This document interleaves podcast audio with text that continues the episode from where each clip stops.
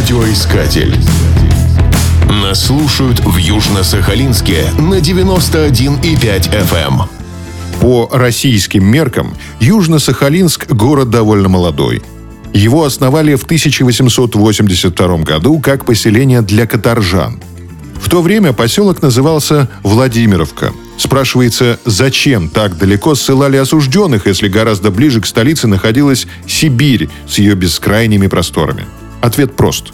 Требовалось заселять отдаленные территории империи, а добровольно в эти края никто ехать не хотел. В 1890 году каторжный остров посетил Чехов. Результатом стала его книга «Остров Сахалин».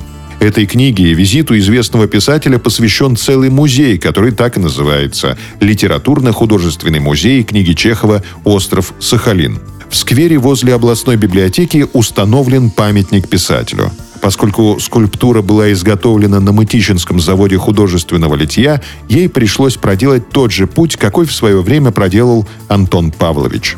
В честь писателя названа одна из самых высоких гор на острове. Пик Чехова высится неподалеку от Южно-Сахалинска. Справедливости ради следует отметить, что на эту гору классик никогда не поднимался. У него были совершенно иные задачи. Чтобы лучше познакомиться с жизнью каторжан, он занялся переписью населения. За три месяца писатель прошел полторы тысячи верст, посетил около трех тысяч домов, побывал в восьми тюрьмах. Ему удалось пообщаться с десятью тысячами человек. Это позволило составить максимально достоверную картину жизни на Сахалине – 1905 году остров захватили японцы и переименовали Владимировку Тойохару. Наследием японской оккупации стала система четкой прямоугольной застройки.